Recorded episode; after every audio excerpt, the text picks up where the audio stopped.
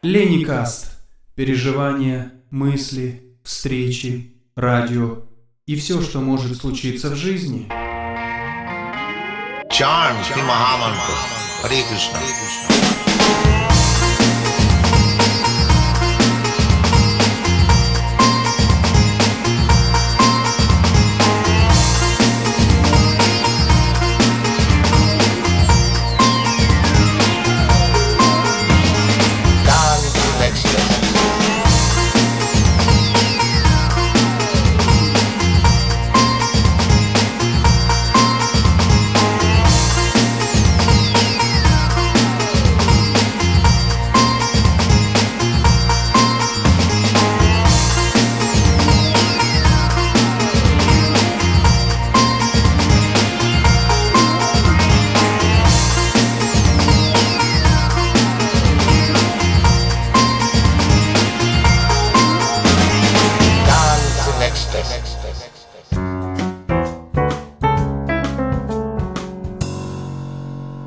Hari Ball, bentornati o benvenuti se questa è la prima volta che approdate all'ascolto di Lenny Cast.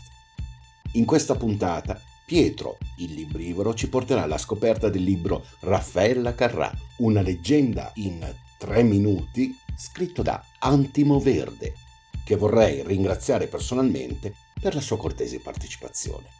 Vi ricordo la nostra pagina Facebook, lasciateci un mi piace, dove potete commentare ogni episodio ed interagire con tutti noi. Inoltre, vi ricordo che questo, come anche gli episodi delle stagioni precedenti, sono disponibili sulle maggiori piattaforme di streaming, quali TuneIn, Spotify, Audible, Deezer, Apple Podcast, oppure attraverso gli smart speakers, Google Home e Amazon Alexa. Buon ascolto!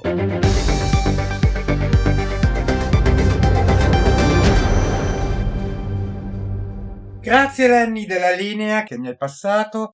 Cosa dire, sono ancora qui a parlare di Raffaella Carrà, dopo la puntata che ho condotto l'anno scorso appunto con Lenny, in cui ci siamo raccontati un po' come abbiamo vissuto noi il fenomeno Carrà, partendo dall'adolescenza fino ai giorni nostri. E oggi volevo presentarvi, a dire la verità, un giornalista che ho conosciuto leggendo il suo libro dedicato a Raffaella, Antimo Verde, Raffaella Carrà, una leggenda in 3 minuti. In questo anno in cui Raffaella ci ha lasciato sono usciti parecchi libri dedicati a lei. Io non sono nessuno per poter giudicare, sono un semplice fruitore di libri, posso limitarmi, è brutto dirlo, però li ho trovate alcune delle bieche operazioni commerciali e obiettivamente, senza catalogare o fare nomi, cognomi eccetera, ho trovato il libro di Antimo Verde quello più serio, diciamo così, quello più colto, preparato, perché si limita a fare un curriculum vitae dell'operato lavorativo di Raffaella, senza approfondire oppure anche minimamente toccare pettegolezzi che purtroppo piacciono molto al pubblico. Questo è stata una scelta probabilmente sua editoriale, sapendo di andare incontro a meno vendite sicuramente, perché non c'è la notizia pettegolezzo, cicciop, tanto in voga soprattutto in televisione, ma appunto un lavoro serio, professionale. Sono riuscito a rintracciare Antimo Verde, gli ho proposto un'intervista, ha accettato, ora lo chiamo e ascoltate quello che ci dice.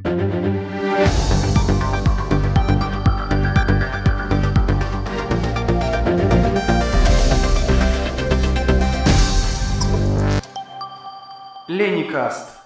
Come ho precedentemente annunciato, ho al telefono colui che ha creato, ha inventato, ha scritto questo per me bellissimo libro dedicato a Raffaella. Antimo Verde, Raffaella Carrà, una leggenda in 3 minuti.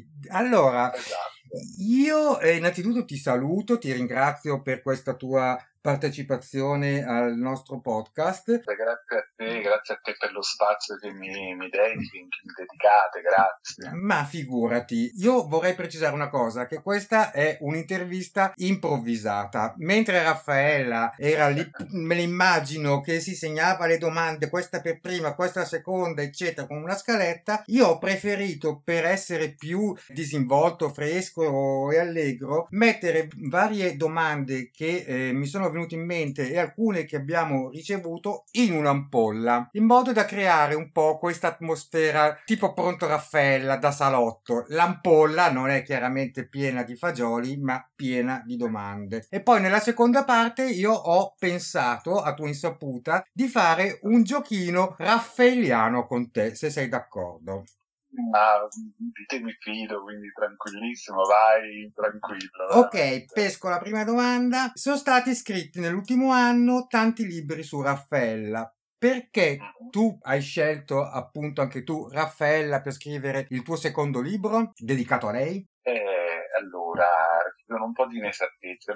Questo qua di Raffaella non è il mio secondo, ma è uno degli ultimi, che mi sono dimenticato anche quanti ne ho fatti, però è uno degli ultimi che ho fatto di Raffaella. Perché l'ho fatto? Perché studiando un po' la storia della televisione, perché sai, io mi occupo di comunicazione, e ho studiato varie aree della televisione, dello spettacolo, e mi sono poi reso conto che non c'era una biografia completa di Raffaella, e quindi ho iniziato a fare delle ricerche per conto mio e per scoprire che cosa aveva fatto, e mi sono imbattuto in un ginepraio di intrighi, di cose che io non avevo proprio idea, perché soprattutto sono andato a ricercare la carriera estera, quella che è meno conosciuta, no, in Italia, certo. Perché tu mi insegni che è stata in ogni parte del globo, e quindi sono andato a ricercare proprio materialmente i documenti che mi servivano per poter poi, diciamo, cronologicamente mettere in riga la carriera di Raffaella, perché era un puzzle. All'epoca, quando ho scritto, diciamo, questo è l'aggiornamento del libro che ho fatto nel 2008, e quando all'epoca mi sono cimentato in quest'opera, in realtà internet non era molto sviluppato, non c'erano i social, non c'era, ecco, questa comunicazione globale che adesso è molto semplice e molto facile. All'epoca effettivamente era molto difficile, abbastanza complicato cercare contatti e materiale, e quindi ho faticato non poco per trovare quello che mi occorreva per poter mettere, insomma, tutto incastrato, una carriera proprio incastrata, perché il libro è una sorta di diario, parte proprio dalle origini, parte da quando Raffaella è piccola e inizia i primi passi nel mondo dello spettacolo fino alla sua improvvisa dipartita, ed è classificato anno per anno, quindi ogni anno indica che cosa ha fatto, quali trasmissioni, quali dischi, quali concerti, in quali parti del mondo si è esibita, con tanto di dati, sia discografici sia televisivi. È proprio un varenecum completo, perché io volevo assolutamente che chi si imbattesse poi nella lettura del libro, non solo i fan, ma chi veramente si voleva accostare a questo straordinario personaggio che è la Carrà, capisse veramente che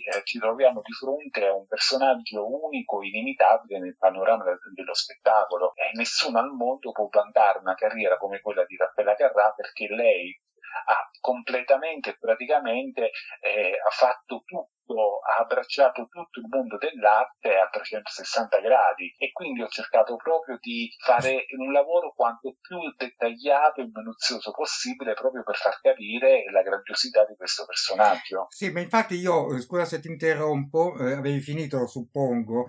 A me piace definire il tuo libro un curriculum vitae di Raffaella, perché con tutta la fatica, perché appunto stai dicendo che è un personaggio mondiale, perché è andata in tutto il mondo, e sei riuscito comunque tassello per tassello, anno per anno, a fare un curriculum vitae di Raffaella. La cosa molto bella è, a mio avviso, il fatto che hai tralasciato il gossip, tutte quelle notizie pettegolezzi, eccetera, che sicuramente ti avrebbero hanno portato magari a vendere qualche coppia, però la tua serietà professionale appunto si denota anche da questo fatto che il tuo è un mero curriculum vitae. Io amo Raffaella, di cui ero molte cose all'oscuro io, per cui doppiamente complimenti, perché non è stato facile. Tu dici prima non c'era internet, adesso è più facile che c'è internet, però effettivamente hai fatto un gran bel lavoro, complimenti.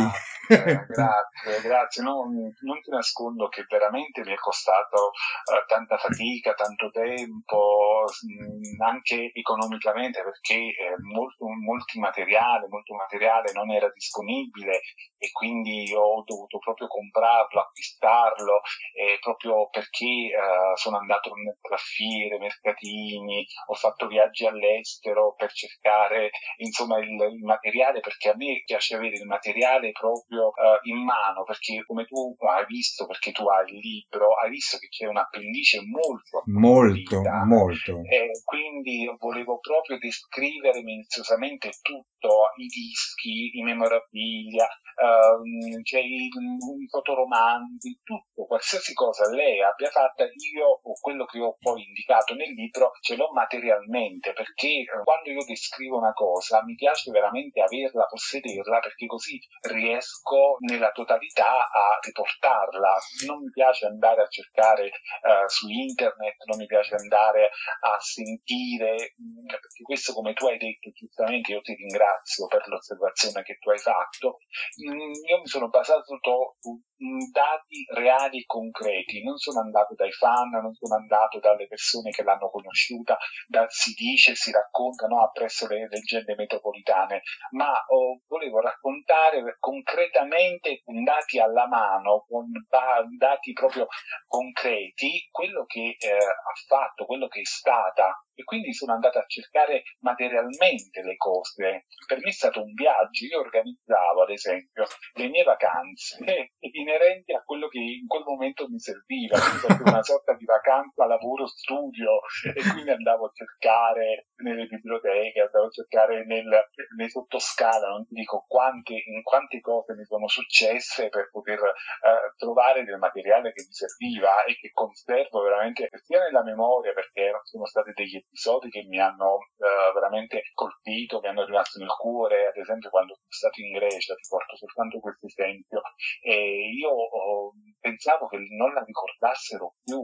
Invece poi mi hanno portato in un appartamentino dove praticamente c'era tutta la discografia di Raffaella, e ho trovato poi dei dischi che lei aveva inciso in greco, ma poi erano dei demo che lei, tu sai, lei comunque ha inciso, no? Sì. Un 0303 l'ha inciso in greco, ha fatto anche dei dischi praticamente per il mercato ellenico, però io ho trovato proprio dei demo. No, adesso però mi fai scattare la iena carogna che in me. Tu mi stai dicendo, attento alla risposta, tu mi stai dicendo che sulla tua pagina Facebook, quando parli del libro che hai scritto, metti sempre documentazioni, che possono essere fotografie, che possono essere dischi, poster, che comunque cosa che mi fa rabbrividire, perché dico perché io non ce l'ho. Tu mi stai dicendo che tutto il materiale di cui parli nel libro è in tuo possesso? Assolutamente sì, tutto quello. Ecco, va bene, ciao Antimo, è stato bello, ci sentiamo con una punta di invidia.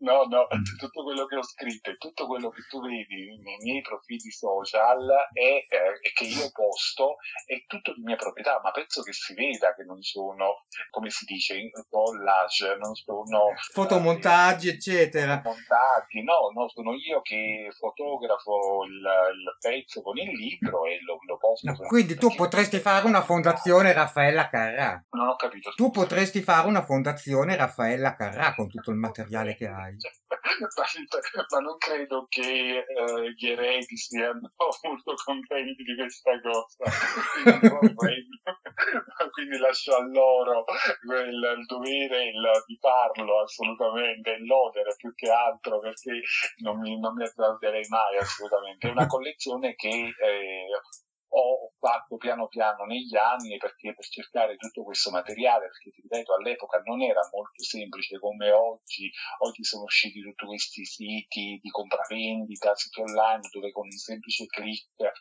tu puoi trovare di tutto. All'epoca, quando io ho scritto la prima versione del libro, non c'era tutto questo, cioè io dovevo andare materialmente in giro a cercare il materiale, ho fatto viaggi in tutto quasi il mondo per cercare veramente le cose che mi servivano. In Olanda, non ti dico, guarda, è successa una cosa bellissima, perché sono andato in un paesino sperduto e non vicino ad Amsterdam, dove sapevo che c'era un negozio di dischi, e quando sono entrato la prima cosa che ho visto attaccato proprio al muro c'era questo poster gigante di Raffaella del 1978, quindi era praticamente un poster raffigurante la foto di Raffaella del 78. Quando l'ho visto, ovviamente io sono rimasto paralizzato, perché era lì dal 1978. Ad Amsterdam? Vicino, c'era un paese, adesso non mi ricordo il nome, però era un paese vicino ad Amsterdam, ancora con i mulini al vento, cioè bellissimo. E quando il commesso ha visto che io sono rimasto a fissare questo poster, mi ha chiesto che cosa io volessi. Guarda, io cerco Raffaella Carrà, dico, e lei, indicando, dice: ma vuoi il poster?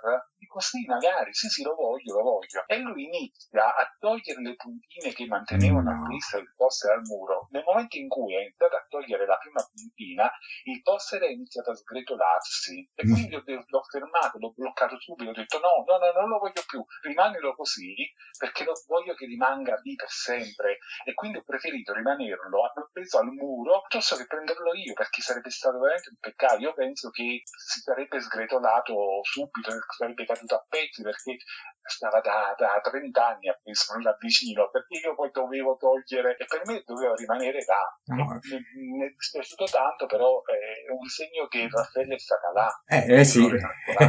Sì. Quindi le difficoltà, a questo punto ti chiedo, le difficoltà più grandi che hai incontrato o episodi, per la ricerca di materiale in cui hai dovuto lottare per averlo, hai qualcosa da raccontarci?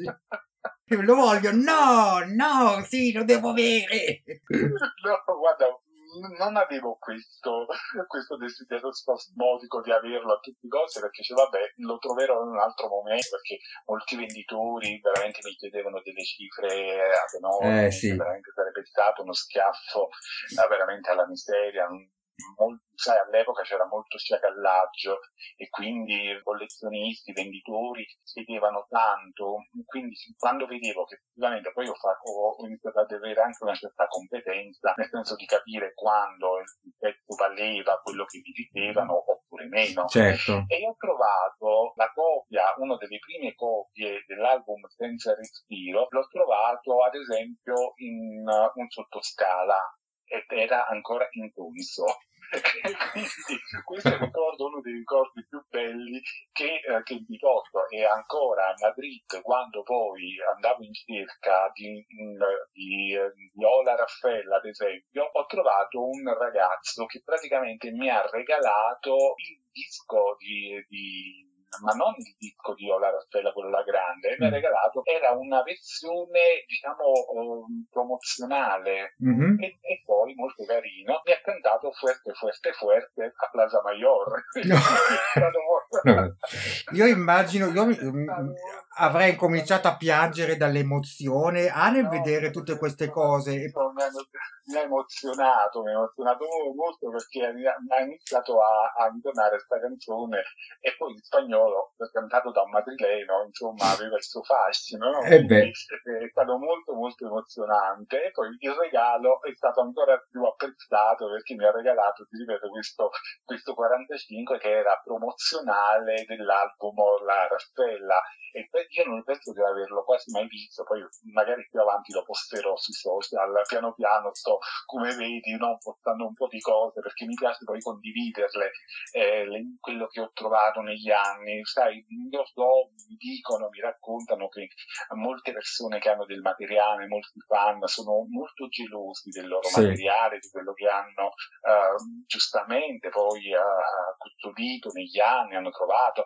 Però io penso che comunque le cose bisogna condividerle con gli altri, no? Bisogna farne partecipe, altrimenti perdono anche il valore, perché io che le mostro posso soltanto far vedere la bellezza di quella cosa, tanto comunque mia rimane. Infatti c'è un mio amico, questa cosa, cioè, guarda, tu hai sbagliato a fare questo libro, a dare tanti particolari, perché tu hai messo a disposizione troppe informazioni di Raffaella, le dovevi tenere per te. Questa cosa l'ho un po' rimproverato, perché ho detto non è così, a parte che io sono un giornalista e che comunque è il mio proprio dovere deontologico diffondere notizie, però se io tengo notizie per me, queste notizie poi che valore hanno, che valenza hanno se io le tengo per me? Assumono valore nel momento in cui io le condivido con gli altri, faccio partecipe degli altri di quello che io poi ho scoperto. E invece io con il libro ho cercato veramente di dare un'immagine di una Raffaella inedita, di una Raffaella che in Italia molti non conoscono, e quindi sono doppiamente contento del risultato che sono riuscito. Ma io ho apprezzato appunto questa tua condivisione con tutti noi fans e poi me in particolare, perché effettivamente non è stato un discorso tra virgolette egoistico, io ce l'ho, tu no, non lo devi sapere eccetera, però io ti dico, non darmi mai il tuo indirizzo di casa, perché se dovessi trovare la porta sventrata ti dico che sono stato io. Cioè, ti lascio tutto, ma non le cose di Raffaella. Allora, se dovesse scomparire il materiale di Raffaella, ti posso dire vieni a casa mia a riprendertelo, così finalmente ci conosciamo anche di persona. Guarda, è tutto catalogato, è tutto ben chiuso, blitterato, quindi difficilmente penso che tu possa portare via qualcosa, però non dire mai. Comunque minacce del genere le ricevo quasi sempre, quasi tutti i giorni, non ti dico. Immagino, hai un tesoretto, tienitelo da conto. Passo a un'altra domanda. Allora, oggi si parla tanto dei Maneskin, primi in classifica in quasi tutto il mondo. In Inghilterra non dimentichiamo che Raffaella è stata la prima italiana a raggiungere il primo posto con il brano Se non erro, A far l'amore comincia tu. Esatto. Cantato chiaramente in inglese. Esatto, Do It Again. E quindi la cosa da pensare, cioè da Raffaella in Maneskin, cioè Raffaella che qui in Italia, ma sì, la Carrà c'è, punto, la Carrà c'era. E però rimarrà eterna, però la Carrà, per quanto è considerata trash, perché nessuno è profeta in patria, lo sai benissimo anche tu, è stata la prima in Inghilterra, la prima in classifica, rendiamoci 30 anni fa, se non 40. Sì. Io questa cosa che tu dici, io la dico sempre perché è importantissimo sottolineare questa cosa. Lei è stata una delle prime, e parliamo degli anni 70, quando per una donna comunque era complicato andare in giro per il mondo, comunque non c'era la globalizzazione che c'è adesso. Riuscire ad essere prima nelle classifiche di tutto il mondo è un qualcosa che non veramente lascia esterefatti. Oggi sembra quasi normale, ma negli anni 70 è veramente stato un qualcosa di eclatante, però molti non sanno di queste cose, molti non sanno che lei ad esempio è stata la prima a varcare la cortina di ferro in Russia in piena guerra fredda, facendo dei concerti in Russia, andando in televisione, nella televisione russa, facendo uno di special, e venivano visti da 160-170 milioni di persone. E c'è una mia conoscente che ho incontrato facendo le promozioni del libro nelle varie città. Una ragazza russa mi ha detto che effettivamente loro, quando hanno visto Raffaella, hanno iniziato a pettinarsi come lei, a tagliarsi i capelli come lei, a farsi quasi tutte bionde. Pazzesco. Immagina, in Russia stiamo parlando, cioè un paese che veramente era completamente chiuso dall'altra parte del mondo. Raffaella ha rotto anche quel sistema. Stiamo parlando, cioè per me, io quando ti dico queste cose ho ancora i brividi, perché penso a una donna che va in una terra completamente straniera, chiusa, sconfinata, e che riesce con la sua personalità e col suo personaggio a rompere degli schemi. E questa è, per me è fantastica questa cosa. Questa è una cosa veramente eccezionale, però mi viene anche da pensare che qui in Italia Raffaella è sempre stata, tra virgolette, considerata, ma sì, c'è una subrettina, si è evoluta, ha incominciato a ballare, poi ha cantato, poi ha presentato, poi ha fatto questo, nessuno è profeta in patria effettivamente, perché però è triste questa cosa. Sì, quello che tu dici, guarda, io lo sto ripetendo quasi sempre perché mi arrabbio e mi innervosisco, perché io un po' l'ho vissuta questa cosa, e Raffaella negli anni prima della dipartita era considerata trash, era considerata kitsch.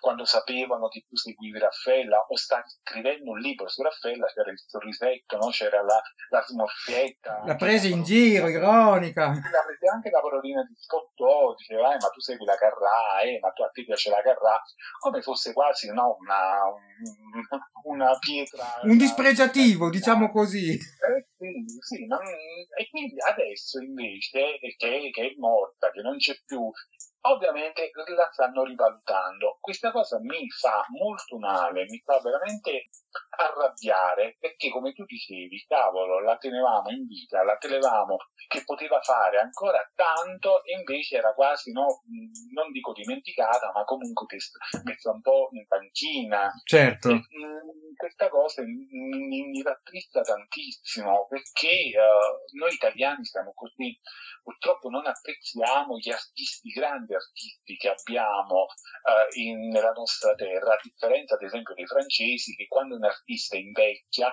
viene osannato, viene glorificato. Invece in Italia abbiamo l'effetto contrario: se l'artista inizia ad invecchiare viene messo da parte. Sì, poi abbiamo la mania, tu da giornalista me lo potrai anche confermare, io vedo ad esempio le didascalie e le foto, Raffaella Carrà 72 anni, perché devono specificare l'età? C'è 86 anni, questa qui 80, perché devono sempre identificare, della serie è vecchia, c'è ancora, però qualche cosina sa fare, ma no. Questa è, come dici tu, una caratteristica degli italiani, sapere l'età, sapere insomma un po' di gossip. Non so perché agli italiani piace il gossip, e lei fortunatamente si è sempre tenuta a distanza dal gossip, dal chiacchiericcio, quando succedeva, perché veramente c'era qualche paparazzo che la bloccava. Ti ricordi quando Domenica In con la madre? Ecco, Domenica In con la mamma, quando poi fu beccata da una signora che le fece questa foto all'Argentario, dove aveva questa criniera con questi capelli molto... Sì, che usciva da un supermercato, mi sembra di ricordare. Dal pescivendolo a comprare il pesce, giustamente uno va dal pescivendolo, va con un attimino come si trova, e insomma gli fecero questa foto, e insomma sbattettero sui giornali questa fotografia dicendo che lei era depressa. Sì, mi ricordo, sì. Certo, cioè, quando poi magari è uscita di casa, ho voglia di mangiare la triglia, vado a comprare la triglia, è stata paparazzata così, ho appena uscito dall'Argentario. Sì, addirittura la notizia poi volò in Spagna, Carmen Russo dovette difenderla dicendo che comunque, perché lei, dicevano i giornalisti, dicevano che lei era depressa perché non lavorava più in quel momento, e Carmen Russo dovette difenderla dicendo, guarda, che Raffaella ha talmente tante offerte di lavoro che si può permettere anche di starsene a casa e di rifiutarle tutte. Certo, no, che poi voglio dire, Raffaella, oltre a essere artista, parliamo al presente, è comunque una donna, nel senso che ha bisogno di comprare 2 chili di pesche e non sta lì a mettersi il vestito di quando cantavo 1, 2, 3, 4 dancing, nu jeans e una maglietta e un cappello e gli occhiali scuri, diciamo, cioè è una donna. Ma sì, ma poi lei stava comunque all'Argentario, comunque lei era del posto, la comunità la conosceva, l'aveva adottata ormai, quindi lei si sentiva talmente tranquilla, talmente a suo agio, che certamente, come dice tu, per andare a fare la spesa non si metteva il body o cose del genere, ma usciva di casa così come stava, quindi è normale anche, ma è una donna, è una persona, esatto. Esattamente. Senti, prendo un'altra domanda, perché io starei veramente ore e con te a parlare, perché è veramente piacevole. Adesso vi faccio delle domande che magari tu, avendo scritto libri su Raffaella, oltre alla sua carriera sai anche qualcosa suo personale, se ce la vuoi dire, nel caso sapessi la risposta alla domanda che ti andrò a fare rispondi, altrimenti dici non lo so e rimaniamo così sul vago. Hai carta bianca, non andare troppo nel privato. No, certo, quelle sono cose che sei venuto a sapere tu, che lei probabilmente non ha mai voluto riferire, quindi dice lei non ha voluto e io mantengo riserva, non voglio neanche sapere se tu sai la risposta. Allora, tu sai benissimo la storia, perché l'hai scritto per prima, delle caviglie piccole, ovvero le è stato detto tu non sarai mai una grande ballerina perché hai le caviglie troppo piccole, e questa, diciamo così, l'ha portata a dire vabbè, farò da grande, farò la coreografa che giocava con i bottoni, ho sentito varie interviste. Complessi fisici oltre le caviglie piccole, secondo te? Le cosce grandi, forte di gamba.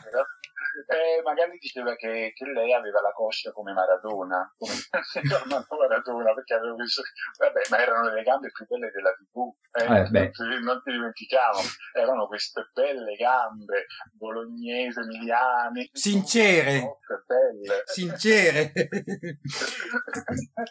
E tutti ricordano, che la cosa mi fa incavolare, perché tutti ricordano la Carrà per l'ombelico, il tuca tuca, i fagioli, eccetera. Però perché l'ombelico della Carrà ha fatto scandalo, quando in realtà non è stato il primo ombelico a essere mostrato, ma il primo ombelico era delle Kessler? Esatto, sì.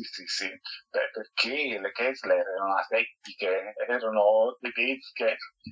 Infatti l'ombelico delle Kessler fu commissionato proprio dai dirigenti della RAI per cercare di dare un po' di sensualità a queste gemelle che... glaciali. Quando erano glaciali.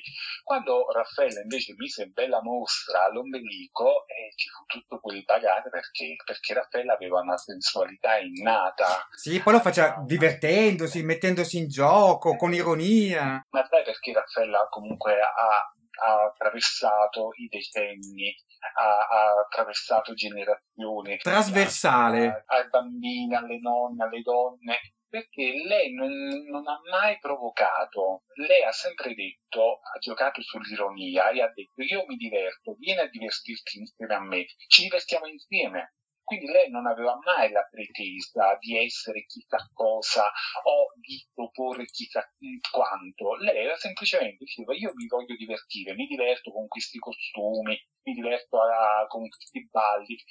Facciamolo insieme, certo. E quindi coinvolgeva il pubblico, coinvolgeva tutti. Quello è il segreto di Raffaella, pur avendo quella sensualità, quell'ammiccamento che però era innocente, cioè lei non ci giocava sopra, era naturale, perché non marcava su quella cosa. Ma infatti io considero, ho letto da qualche parte una frase che secondo me è molto intelligente, che Raffaella, parliamo quindi degli anni 70, è stata molto ironica perché ha rappresentato per un certo periodo l'erotismo casalingo familiare, senza fare ingelosire le donne, le mogli, le familiari. Io me la ricordo vestita di pelle, quindi con cose fetish, letter, me la ricordo con un gioco di, mi sembra una coreografia di rumore, con le fruste che la rotolavano, o anche Felicità Tatà, per dirti, la sigla di Canzonissima 74, per cui rappresentava anche questi giochi erotici.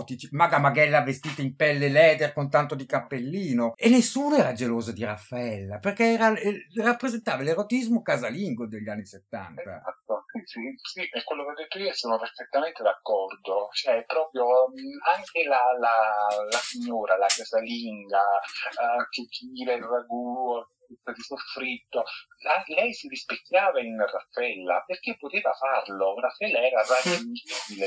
Quindi non c'era quell'invidia, non c'era quel distacco, ma la casalinga diceva posso essere come Raffaella, quindi certo. Non c'era assolutamente una rivalità, certo, tra le due. Certo. Poi parlando sempre degli anni 70, adesso degli anni 80, mi ricordo che da bambino prendevo quei giornalini da adolescente in edicola, che poteva essere Boy Music piuttosto che Cioè, eccetera. Una lettera scritta al direttore di Boy Music, scritta pare di proprio pugno di Raffaella, in cui diceva che era stanca di essere considerata una cantante per bambini, perché effettivamente con le canzoncine Ballo Ballo, il Tuca Tuca, eccetera, aveva conquistato anche la fascia dei bambini. Tra l'altro hai fatto un bellissimo capitolo a riguardo nel tuo libro. Però effettivamente, se noi pensiamo che negli anni 70 non c'era il divorzio, c'era ancora una società molto patriarcale, eccetera, una donna in costumi tra virgolette poco castigati che cantava "a far l'amore comincia tu, se ti lascia sai che si fa, trovi un altro più bello che problemi non ha", al di là della musichetta che i bambini ti cantano all'asilo, e io ero tra quelli che cantava "T'ammazzerei", figurati.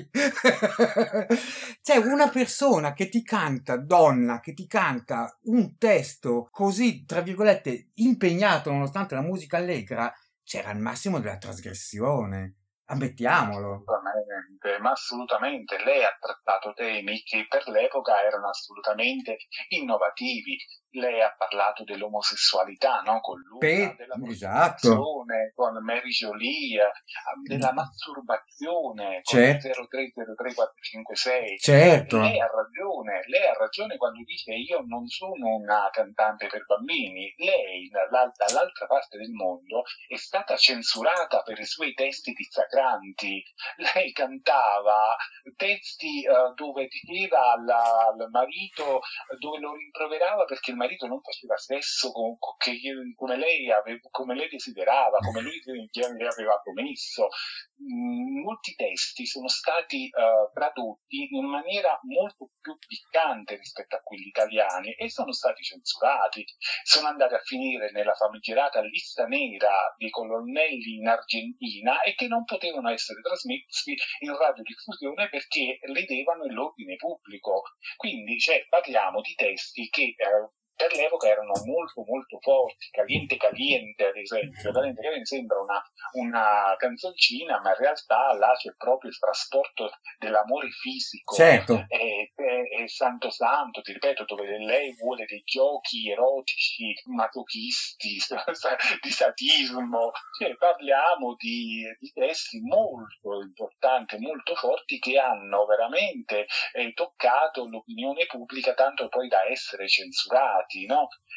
Ma non per andare tanto lontano, ti ripeto, anche in Spagna, dove però la canzone è andata molto molto tranquilla, perché poi gli spagnoli, lo sai meglio di me, sono di un'apertura mentale già dagli anni 70, anzi grazie a Raffaella loro hanno avuto questa grande libertà, perché con le canzoni di Raffaella hanno avuto questo respiro, questo assaggio di libertà, perché venivano dalla dittatura franchista. Raffaella fece questa transizione che era la Hora di Raffaella, dove cantava, ballava queste canzoni che gli spagnoli non avevano mai sentito, mai visto, rimasero a bocca aperta e li assaporarono per la prima volta quel senso di libertà e di leggerezza. Ecco perché Raffaella è entrata nel costume degli spagnoli, nel tessuto sociale degli spagnoli, perché lei ha impresso con le sue canzoni, con la sua voglia di libertà, con la sua rivoluzione, veramente la società spagnola.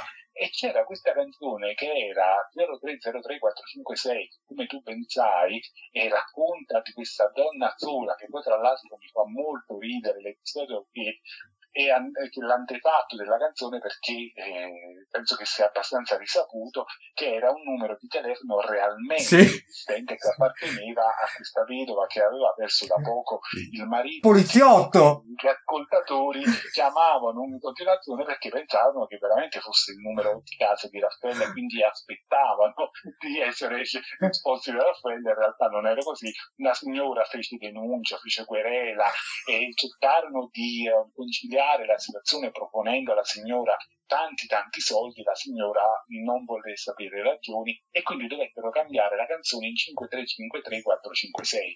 Ma mentre in Italia si parla di questa Raffaella che con il telefono chiama continuamente l'amante perché vuole sapere cosa fa, dove sta, In Spagna invece Raffaella, quando fa il numero di telefono con il ditino e il marito non risponde, il ditino diventa così rosso, infuocato, che lei col ditino inizia a giocare col corpo, poi fino a scendere al punto dove poi si soddisfa da sola.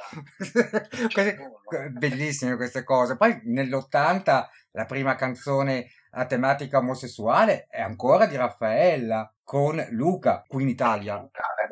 Luca ormai, cioè, lo conosciamo tutti, lo conoscono anche i ragazzini di oggi, Luca, quindi, perché è un emblema della Raffaella, della leggerezza dell'omosessualità, cantata in maniera molto molto vecchiera, no? Perché lei si meraviglia di questo ragazzo che spariva con un altro ragazzo, non lo dice chiaramente, lo fa intendere, però lei lo racconta in una maniera così allegra, così leggera, che uno non capisce nemmeno qual è poi il senso delle canzoni di Raffaella, perché quella secondo me è la forza, come dicevi tu prima, quella è la forza. Sembrano canzonette, ma in realtà se uno veramente approfondisce con attenzione quali sono i messaggi che vogliono dare, veramente uno rimane sorpreso, perché là veramente ci sono dei temi che per l'epoca erano improponibili, sarebbero stati immediatamente censurati dalla RAI, perché ti ricordi che il Tuca Tuca, cioè, è successo quel pandemonio, l'Osservatore Romano addirittura chiese la comunica di Raffaella. Sai che quella cosa secondo me ha toccato molto Raffaella, perché in Italia, a differenza delle altre parti del mondo dove Raffaella veramente giocava sulla sensualità, anche fisicamente, no? si proponeva in maniera molto molto meno castigata, addirittura me la ricordo in Spagna, in Gheir, con l'intimo. In Italia sarebbe inimmaginabile. Lei in Spagna è meno castigata, è stata meno castigata rispetto all'Italia, no? Perché io l'ho vista in Gheir, l'ho vista con l'intimo esibirsi in trasmissione a Ola Raffaella. Cioè, lei anche nelle altre parti del mondo, cioè, indossava veramente degli abiti molto provocanti. In Italia invece tutto questo non succedeva, perché lei vestiva sempre in maniera molto castigata, molto moderata, perché secondo me lei è rimasta molto toccata dagli episodi che l'hanno vista protagonista, ecco, attaccata negli anni 70, soprattutto per quanto riguarda l'Osservatore Romano, perché la Chiesa all'epoca era molto potente, era molto invischiata poi nelle politiche della RAI, della televisione. C'era proprio un comitato formato da vescovi ecclesiastici, dove veramente censuravano, tagliavano i vestiti, i testi, e lei è stata più volte toccata dalla censura, anche a Canzonissima 74 con l'abito della sigla, oppure con l'abito di rumore, che dietro aveva questa scollatura che quasi andava a scoprire il fondoschiena. Sì. Lei comunque è stata molto toccata dalla censura, anche se in maniera abbastanza tenue, però comunque lei essendo stata molto toccata dalla censura, si è ben tenuta e moderata rispetto all'altra parte del mondo. Tutto questo sempre giocando con l'erotismo, eccetera, senza mai essere volgare. Ma assolutamente no, per lei era sempre un gioco, per lei era sempre un divertimento, quindi mai si trascendeva nell'erotismo, nell'ammiccamento, ma assolutamente no, era semplicemente un gioco, un modo per stare insieme, per divertirsi e per fare spettacolo, e la gente lo percepiva questo, perciò Raffaella è amata, perché capivano che tutti quanti era semplicemente un gioco. Beh, diciamo anche una cosa, che fortunatamente la televisione di allora era molto diversa da quella di adesso, non ci sono neanche più le sigle, si va molto a braccio sull'improvvisazione. Lei era meticolosa per quanto riguarda i testi, le inquadrature, eccetera. Molti la definivano, scusami la parola, una rompicoglioni lavorativamente parlando. Quanto c'è di vero? No, tutto vero. Lei voleva sapere tutto, andava via quando tutti erano andati via, lei era la prima ad arrivare e l'ultima ad andare via. Voleva sapere le entrate, le uscite, i microfoni. All'epoca poi, sai, che c'erano le giraffe, e quindi c'era bisogno ancora di più di addestramento, di allenamento. Lei voleva sapere tutto, voleva sapere chi c'era anche tra il pubblico, e guai se qualcuno poi lei voleva vedere proprio anche l'abbigliamento, se qualcuno aveva anche un minimo riferimento al colore viola, lei o lo sbatteva fuori o lo mandava in sartoria per fargli dare qualcos'altro da indossare, perché lei era atterrita dal colore viola, che lei diceva coloraccio, non lo nominava nemmeno, perché tutto viene da questo trauma che lei ha avuto da Gino Cervi, quando lei fece questo provino da Gino Cervi, si presentò con questo pantaloncino color viola e Gino Cervi l'ha dato fuori, non voleva nemmeno vederla, e lei secondo me è rimasta talmente traumatizzata che si è portato dietro questa cosa e che non vuole proprio vedere il colore viola, e quindi cerca di tutelarsi in tutte le maniere. Era molto, diciamo, è molto scaramantica, ha proprio dei riti, come mettere il sale grosso negli angoli del camerino, o quando si veste mettere sempre la stessa scarpa con lo stesso piede, oppure il vestito bianco per le prime. Sì, quello sì. Oppure prima di entrare in scena sbattere per 3 volte per terra la cartellina con la scaletta del programma. Lei addirittura, quando vedeva un gatto nero attraversare la strada, lei si bloccava, si fermava, aspettava prima che passasse il gatto. Un altro. Io penso che lei sia un po' napoletana. Senti, nel tuo libro Raffaella Carrà, una leggenda in 3 minuti, io ho appreso tante cose. Pensavo di conoscere Raffaella perché sono cresciuto con lei. Il mio primo ricordo si riferisce a Raffaella, il mio primo ricordo che ho adesso di quando avevo 4 anni. Hai detto una cosa che vorrei approfondire, riguarda Mille Luci. Io ho letto, e tu poi mi hai confermato un'altra storia, che Gino Landi, che era il regista di Mille Luci,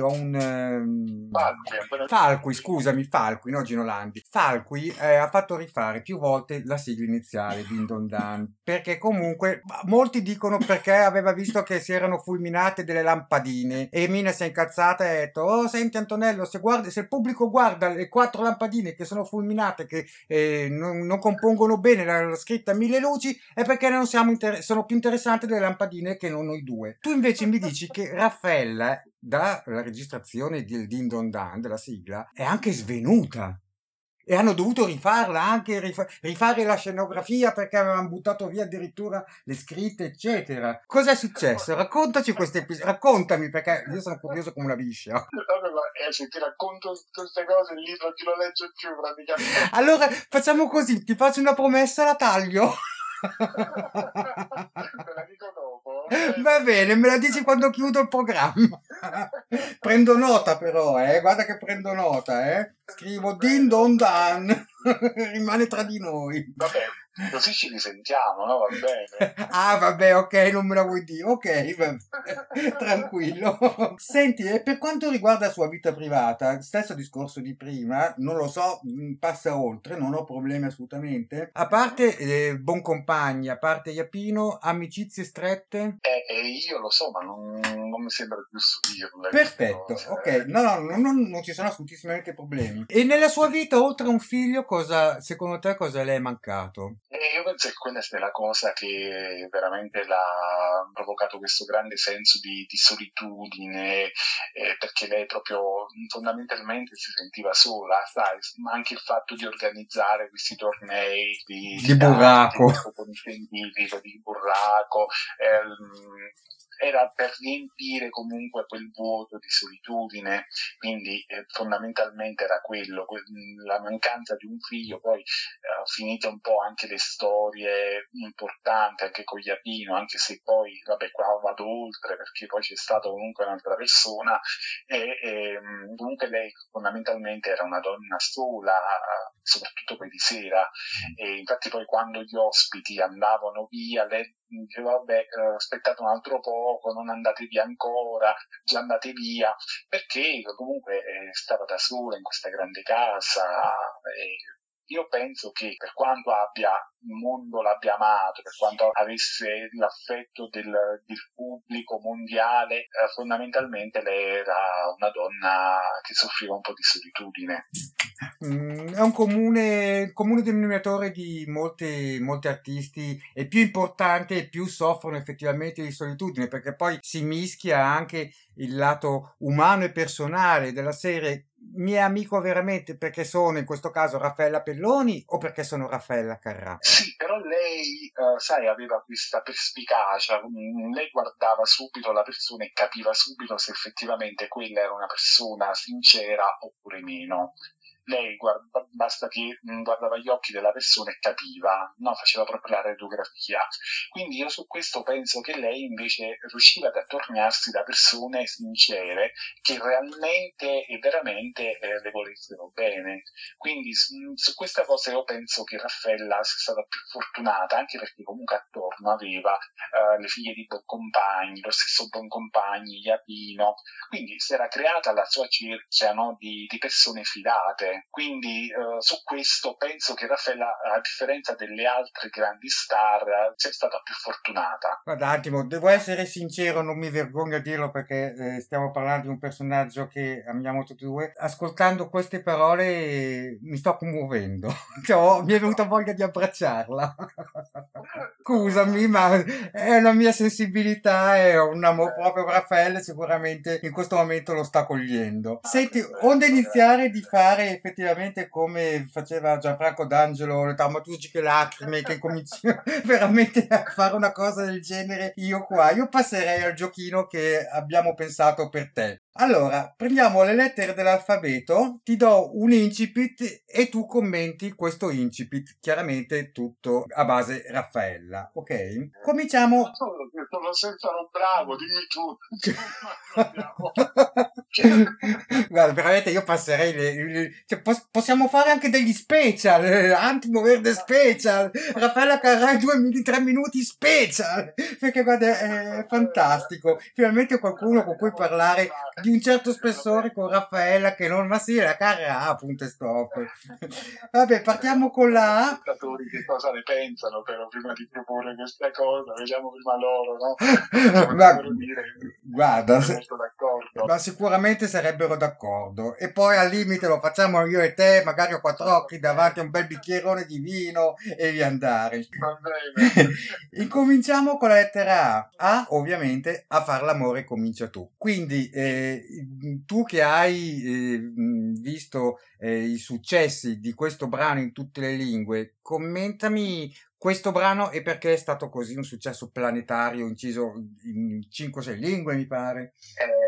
Allora, guarda, Farmi l'amore comincia tu è il successo più grande di Raffaella, no? Per dico 20 milioni di copie nel mondo, poi è stato remixato da Sinclair, poi altre 20 milioni di copie anche in quella versione, cioè è il disco di Raffaella più conosciuto al mondo. Però quello che mi colpisce di questa canzone, e secondo me la peculiarità che tu secondo me vuoi sapere, è che questa canzone è stata contemporaneamente in classifica primo e secondo posto nella hit tedesca. Al primo posto c'era la versione tedesca di Raffaella Libelei, al secondo posto invece c'era la cover della canzone di Raffaella cantata da un certo Tony Camo, e che era arrivato al secondo posto. Quindi Raffaella era contemporaneamente prima e seconda, e questa cosa mi fa molto ridere, no? Perché in terra tedesca, insomma, è un'italiana che domina la classifica, sai, i tedeschi molto freddi, molto duri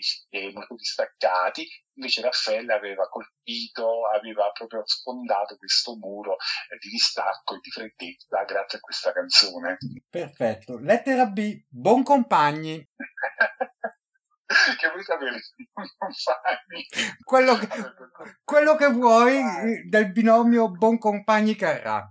Boncompagni Carrà, vabbè, e là qua abbiamo proprio il simbolo, il personaggio, come diceva Raffaella, diciamo il 50% del personaggio Carrà è dovuto a Boncompagni, no? Che aveva queste idee, le lanciava e poi Raffaella le doveva raccogliere e trasformarle. Però io dico che Boncompagni veramente ha fatto tanto per Raffaella, perché l'ha instradata, comunque è stato un partner di vita e di lavoro importante. Secondo me senza Boncompagni la Carrà non avrebbe fatto tanto, non sarebbe andata molto lontano, magari si sarebbe fermata in Spagna a metà strada, però veramente Boncompagni con le sue canzoni, con i suoi testi, con le sue idee, veramente ha dato una grande spinta alla Carrà, oltre a Raffaella ovviamente. Corrado Mantoni. Corrado. Beh, Corrado è il compagno prediletto di Raffaella, no? Che è nato questo amore fraterno, paterno, tra lei e il presentatore romano, che è nato a Canzonissima, dove lei si ritrova spesata, emergente dopo l'esperienza di Agata e tu, si trova davanti a questo mostro sacro della radio e della televisione, e lui distaccato le dà del lei, e lei si impunta dicendo: noi siamo colleghi, ci dobbiamo dare del tu, e là nasce questa grande simpatia, questa grande sinergia tra i due, che poi sfocerà anche nell'edizione successiva. Per la prima volta i due conduttori presentano due canzonissime consecutive, mai successo prima da allora, ci riescono loro due proprio per questo rapporto simbiotico e molto molto bello, che poi il pubblico apprezza. Corrado è stato veramente un amico, un grande amico di Raffaella. Ok, Di Don Donne in generale, insomma, rivalità, era gelosa di qualcuno che magari diceva: vabbè, è più giovane di me e magari mi ruba il posto, eccetera. Guarda, Raffaella non amava l'invidia, non amava, insomma, creare discordie tra le donne, anzi erano alcune donne dello spettacolo che ce l'avevano un po' con lei, perché lei era la prima della classe. E come tu me la poni, io penso a Lorella, la Cuccarini. Okay. Cioè Lorella, perché Lorella ha sempre manifestato un grande rispetto, un grande affetto, una grande stima verso Raffaella, che in realtà non è mai stata corrisposta, perché Lorella diciamo poteva in qualche modo seguire le orme di Raffaella, quindi Raffaella l'ha sempre tenuta, secondo il mio giudizio, il mio punto di vista, un po' distante, perché poteva essere l'unica che poteva, insomma, rapportarsi a lei artisticamente. Scavolini docet. Come? Scavolini docet, le più amate dagli italiani, guarda. Ma infatti quando successe la polemica, lo scandalo di Forte Forte Forte, che Lorella, insomma, denunciò questo fatto che era stata messa fuori dal programma e che non aveva avuto attestazioni da parte di Raffaella, in realtà io non mi sorpresi più di tanto, perché io non immaginavo, quando seppi che c'era la possibilità che la Cuccarini poteva affiancare Raffaella in questo spettacolo, io ero molto dubbioso, perché non credevo, non ho mai creduto che questa cosa si potesse fare, perché troppo simili, troppo uguali, Raffaella non avrebbe mai permesso di far sedere la Cuccarini al suo fianco. Ok, allora popolare, però vabbè, a Cuccarini poi anche con la Parisi, puntini. Puntini. Esatto. Sì, guarda, lasciamo perdere. Allora, io per la E ho segnato erotismo casalingo, ma ne abbiamo già parlato abbastanza, e passerei alla lettera F. Flop. Okay. Il programma, tra virgolette, flop di Raffaella, secondo te e secondo l'Auditel? Mamma, allora proprio il flop più totale è stato Forte, quello è proprio il flop più sonoro della sua carriera, un programma che si poteva risparmiare, veramente è stato là un passo falso all'ennesima potenza. Lei si è fidata di alcune persone, è stata mal consigliata, quindi veramente era uno scatafascio quel programma, era inguardabile dal mio punto di vista, concorrenti ripescati da vari talent, non proprio preparatissimi, la giuria che veramente era monotona, aveva problemi di comunicazione. In quel programma secondo me è proprio da cancellare, okay, la memoria televisiva. Ok, sì, probabilmente gli hanno detto fai anche tu un programma molto easy, come poteva essere The Voice piuttosto che eccetera, e lei ha studiato qualche cosa che effettivamente poi non ha funzionato, sicuramente non per colpa sua, ma anche gli autori erano debolucci, diciamo così, su quel programma. Formato in corso d'opera perché l'idea originale era un'altra, poi per problemi di budget, per influenze varie, il programma poi è stato trasformato per quello che poi abbiamo visto, però l'idea di base era tutt'altro. Ti ripeto, ci sono state varie influenze, consigli sbagliati, lei che ha consentito a determinate dinamiche, e il risultato veramente era dispicevole. Allora, lettera G, gay, perché Raffaella, suo malgrado, è considerata icona gay? Per gli abiti eccessivi, che sembrava vestita sempre dalla Sperlari, per il suo modo di essere trasgressiva, per il suo modo di essere così imperante. Come mai secondo te? Secondo me perché, a parte il fatto che io pacchetto sempre chi dice che Raffaella è un'icona gay, perché Raffaella è un'icona internazionale, nazionale e per tutti, è trasversale. Un applauso ad Antimo! Quindi se fossimo vicino ti pacchetterei. Ecco.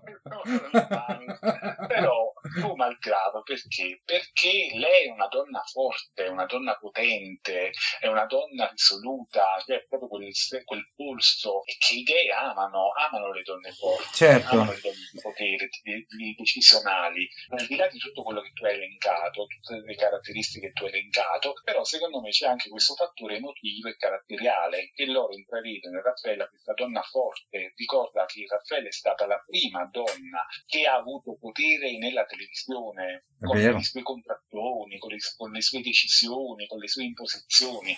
E i gay ovviamente tutto questo lo vedono, hanno assorbito e vedono in Raffaella questo monumento di potenza e di affermazione. Passiamo all'H, hotel.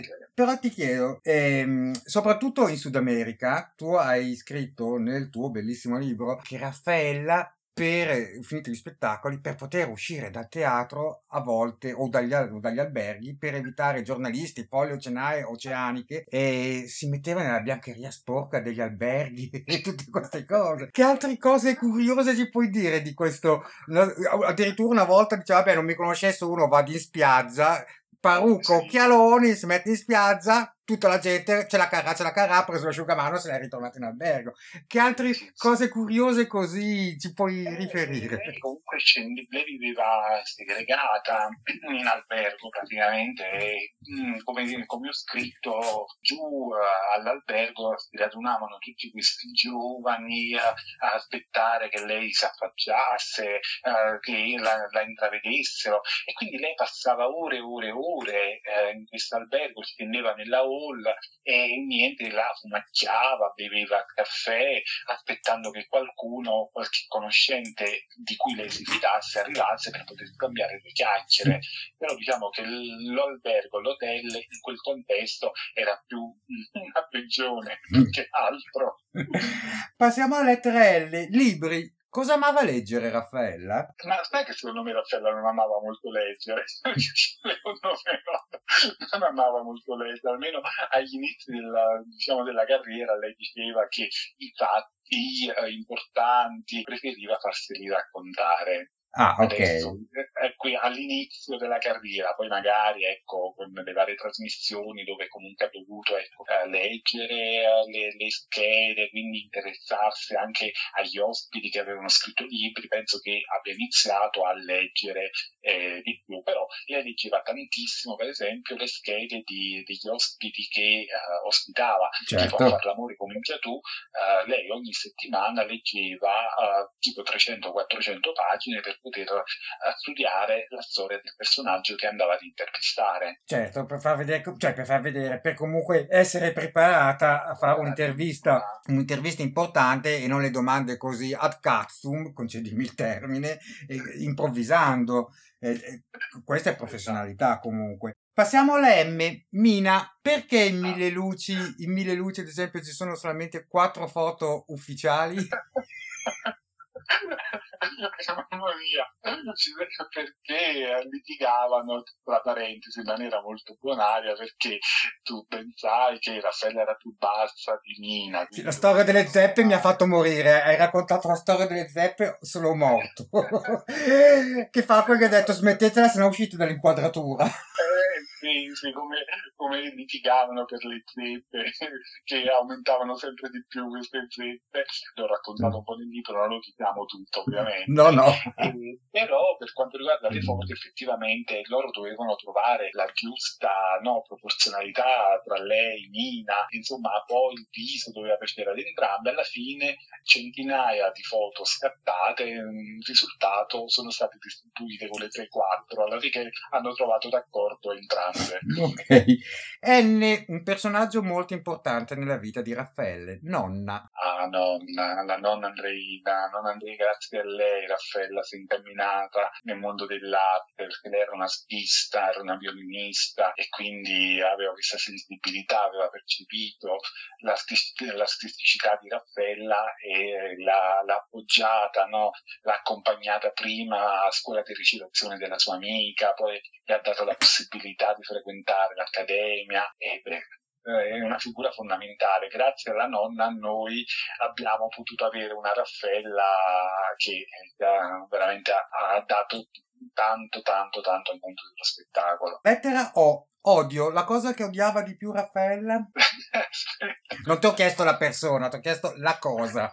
Sono stato magnanimo. Allora, la cosa che odiava di più era un numero, se non lo diceva non lo pronunciava nemmeno. Ok.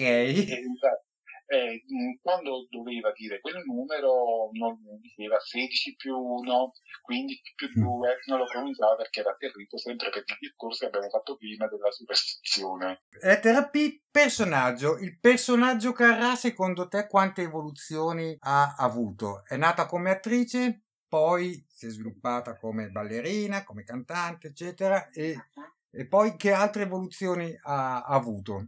Raffaella è nata attrice, è diventata vedette, è diventata soubrette, poi è diventata showwoman, entertainment, cioè Raffaella ha scalato tutte le posizioni di un'interpretatrice televisiva, teatrale, radiofonica, cioè lei ha ricoperto tutti questi ruoli in maniera egregia, ma studiando tanto, studiando continuamente, non fermandosi. Questa è la forza di Raffaella, lo studio continuo, evolversi continuamente, non sentirsi arrivati, ma sempre a un punto di partenza e studiare sempre per migliorarsi. Questa è stata la sua forza. Lettera Q, quadro. Se ne intendeva Raffaella o comunque aveva degli artisti, dei pittori, degli scultori preferiti? Guarda, questo non lo so, però diciamo Carrà, perché visto che è il nome, è il pseudonimo che ha trovato questo Dante Guarda la Magna, che visto che effettivamente il cognome Pelloni non era proprio congeniale, all'artisticità, a un nome che doveva essere proposto sul grande schermo, e quindi propose di chiamarla come questo pittore moderno Carrà. Perfetto. Poi dopo si abituò e le ha portato veramente grande fortuna. Lettera R, ovviamente, rumore. Senza, adesso non voglio svelare tutto il contenuto del libro, eccetera, ovviamente, anche perché noi stiamo parlando così, come appunto ti dicevo, in un salotto, e penso di riuscirci a farti sentire un po' in un salottino qui Pronto Raffaella con me anziché Raffa, purtroppo per te ovviamente. Rumore era nato guarda. Come? C'è un degno sostituto comunque. Beh, oddio, adesso mi emozioni, mi onori e Raffaella ti prenderebbe a sberle. Comunque facendo dire un po' troppo. Ma io stavo facendo così perché ovviamente ho adorato il tuo libro, tutti i miei amici ne hanno una coppia, ho omaggiato e avrò fatto 20 omaggi del tuo libro. Infatti la Feltrinelli qui di Pavia mi chiamano signor Carrà quando mi vedono. Ma al di là di quello, lo faccio perché questi sono aneddoti che anticipiamo per i lettori futuri, che spero che incrementeranno le vendite, perché ci sono tantissimi aneddoti e noi li stiamo snocciolando così a random. Rumore era nata per Donatella Moretti. Esatto. Ok. Esatto, sì. Raffaella l'ha sentito, Boncompagni, adesso non diciamo le cose, la voglio io, e l'ha reincisa Raffaella. C'è una diatriba, io l'ho guardata su internet, sugli acuti. Gli acuti sono originali della Moretti o di Raffaella o di un mixaggio? Secondo il tribunale che mise una sentenza specifica, sono di Raffaella. Ah, perché è una vocalità pazzesca allora a questo punto, perché quando dicevo che facevo da me, si sono strappate 7 volte le corde vocali. Ma lei si strozzò, lei per 3 giorni in continuazione cantava questa canzone perché era 2 note sopra la sua voce, e lei talmente la sua caparbietà, la sua determinazione, la voglia di incidere questa canzone talmente fece che riuscì ad arrivare anche a quelle tonalità più alte e a urlare quello slang finale, sì, fantastico. Quindi questo insegna che volere è potere, veramente. Bravo. Allora, lettera S la saltiamo come alcune di precedentemente perché era superstizione, ne abbiamo parlato abbondantemente. Così anche la lettera T, così finalmente ti posso congedare perché ne avrai anche le palle piene. Lettera T era trasgressione, ne abbiamo parlato abbondantemente. Se tu potessi fare una domanda a Raffaella, cosa gli chiederesti? Ah, mamma mia, che domanda! Sai che nessuno me l'ha mai fatto questa domanda? Olè! Che cosa gli chiederei a Raffaella? Allora faccio Antimo, fammi una domanda, cosa vorresti chiedermi?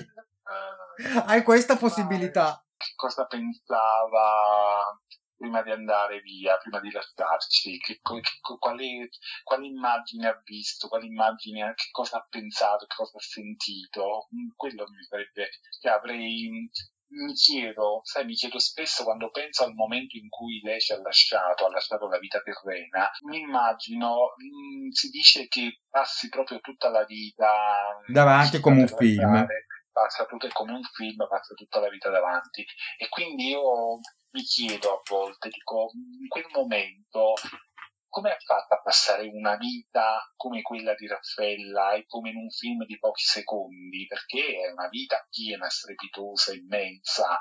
E quindi mi immagino e chiederei che cosa ha visto, che cosa ha pensato, che cosa ha provato in quei momenti. Un po' tetro, però. No, devo dire che... pensavo di essere spiritosa, eccetera, però la seconda volta mi fai commuovere.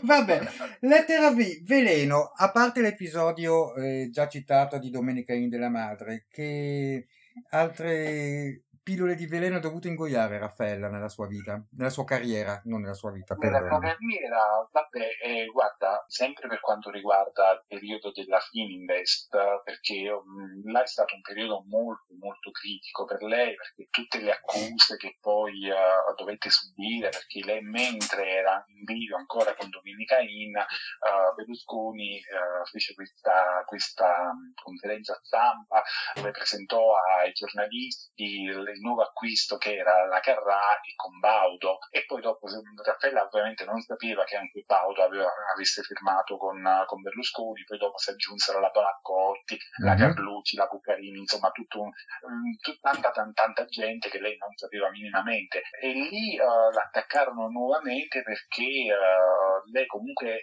era, essendo in video con Domenica In, è come facesse promozione alla concorrenza, certo. E poi quando poi andò effettivamente alla Fininvest, proponendo prima Raffaella Carrà show, poi Principe Azzurro, che erano programmi comunque non tanto il Principe Azzurro, ma Raffaella Carrà show era un programma di altissima qualità, però la fu attaccata perché gli ascolti non erano quelli che tutti si aspettavano, addirittura fu messa in panchina, il Principe Azzurro non andò benissimo, fu schiacciato dal programma di Baudo, e Berlusconi voleva toglierle il venerdì, insomma voleva modificare lo spettacolo, lei accorse ad Arcore, dovette comunque combattere tanto per mantenere la sua idea, la sua linea, però la dimostrò ancora una volta che lei era una cosa, un'espressione con le palle, certo, che non si faceva piegare e non se ne fregava. Questo, io ho sentito varie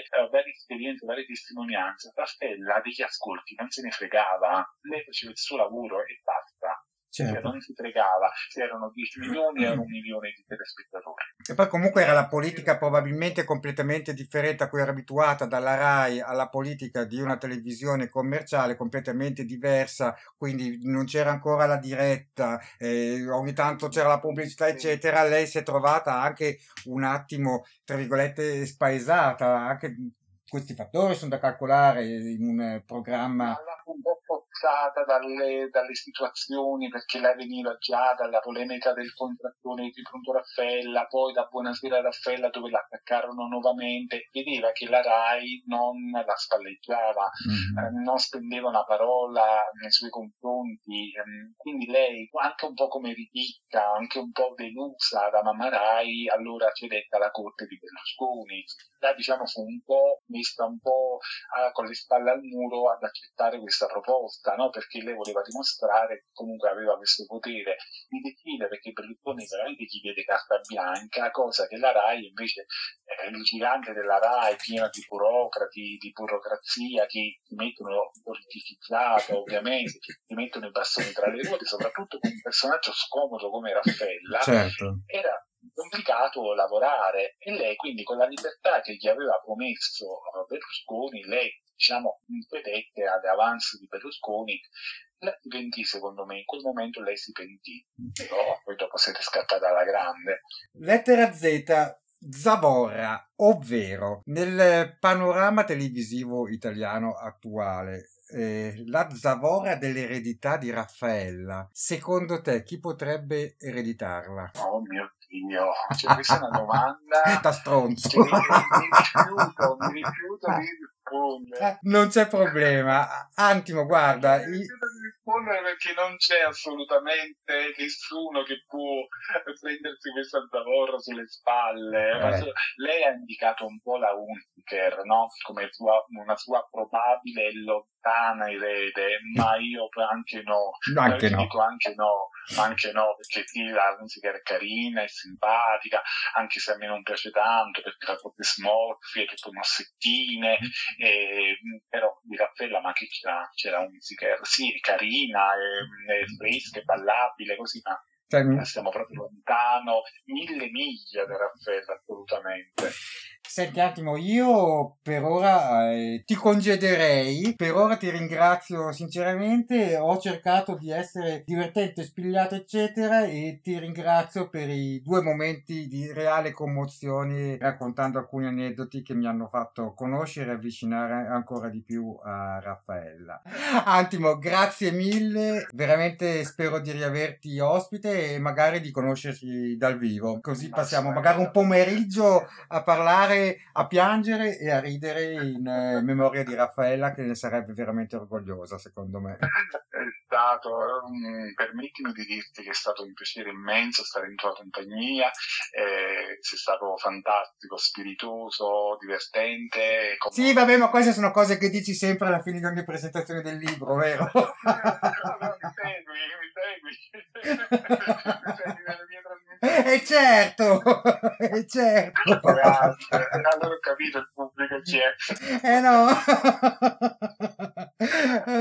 Antimo, grazie ancora, e grazie. Ti ringrazierò dal vivo abbracciandoci e piangendo sulla tua spalla e ridendo soprattutto, ok?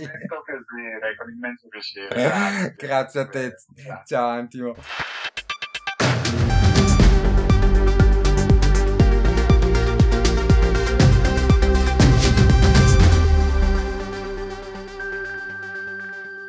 Kast.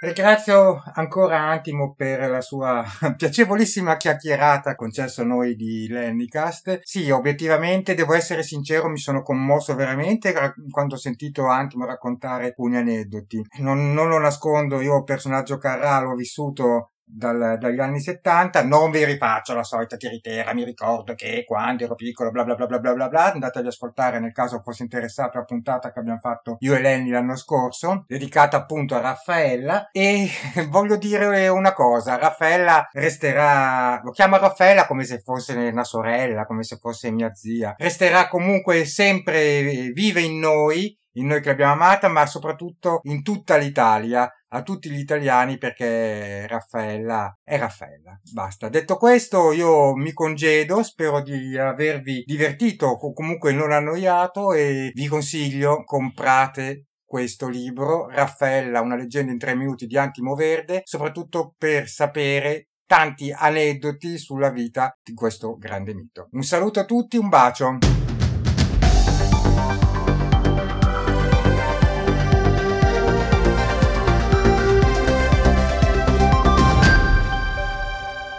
Leni Kast. Per questa puntata è davvero tutto. Ringrazio ancora Antimo Verde, al quale vorrei dire che le porte di Leni Kast sono sempre aperte. Casomai abbia voglia di tornare a trovarci e raccontarci altri aneddoti. Come sempre, e scusate se pecco di presunzione, ma credo che anche Raffaella avrebbe chiuso i suoi programmi congedandosi dal pubblico dicendo che un po' d'amore in ognuno di noi può unire l'umanità in un unico ed immenso abbraccio fraterno. Vi prego di accettare i miei più rispettosi omaggi. Ari Bol. Goodbye my only friend. Oh, did you think I meant you? That would be funny if it weren't so sad. Well, you have been replaced. I don't need anyone now. When I delete you, maybe I'll stop feeling so bad. Go make some new disaster. That's what I'm counting on. You're